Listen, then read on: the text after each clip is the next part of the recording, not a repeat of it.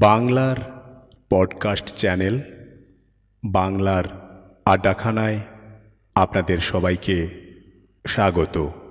এবারে একটা নতুন পর্ব শুরু করছি, যেটা না গল্পের মতো কিংবা কাহিনীর মতো অনেক বড়, নয়তোবা কবিতার মতো ঘটনাবহুল সংক্ষিপ্ত।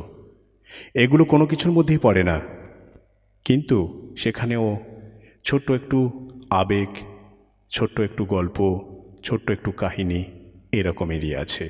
কাহিনীমালার এখনকার কাহিনী, foreign money.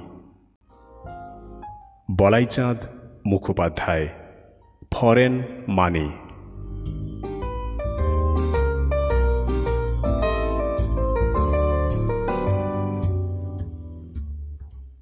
Gobardhan ভালো ছেলে।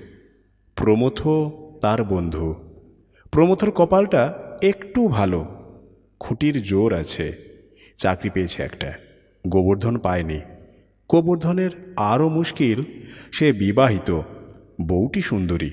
স্বামীর কাছে নানা রকম জিনিস চায়। একদিন গোবর্ধন এসে প্রমথকে বলল, আজ ভাই বউয়ের সামান্য একটা আবদার মেটাতে পারলাম না। সে আজ বললে অনেক দিন চিংড়ি মাছ খাইনি। আজ চিংড়ি মাছ কিনে এনো। যোগেনের কাছ থেকে দশটা টাকা ধার করে বাজারে গেলাম। চিংড়ি মাছ পেলাম না। শুনলাম সব চিংড়ি মাছ বিদেশে চলে যাচ্ছে। ফরেন মানি আর্ন করতে। এ দেশের সব ভালো জিনিসই বিদেশে গিয়ে ফরেন মানি আর্ন করছে। ভালো কাপড়, ভালো চাল, ভালো ভালো ফল সব আজ বিদেশের বাজারে। আমাদের খনিগুলো তো খালি হয়ে গেল। এমনকি বড় বড় ব্যাংক পর্যন্ত চালান হচ্ছে। এদেশের ভালো ভালো ছেলেমেয়েরাও বিদেশে গিয়ে ফরেন মানি রোজগার করছে। কিছু ছোট পোনা মাছ কিনে এনে বউকে ফরেন মানির রহস্য বোঝালাম। বউ বললে, অত ছোট মাছ আমি খেতে পারি না, গলায় কাঁটা বেঁধে। কি মুশকিল বলো তো?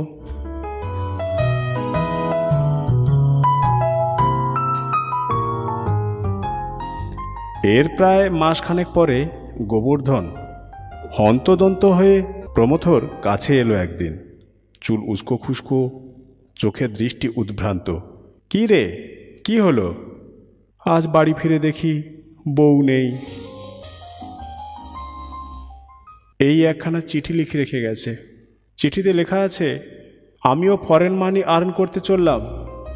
কি করি বলতো? থানায় যাব?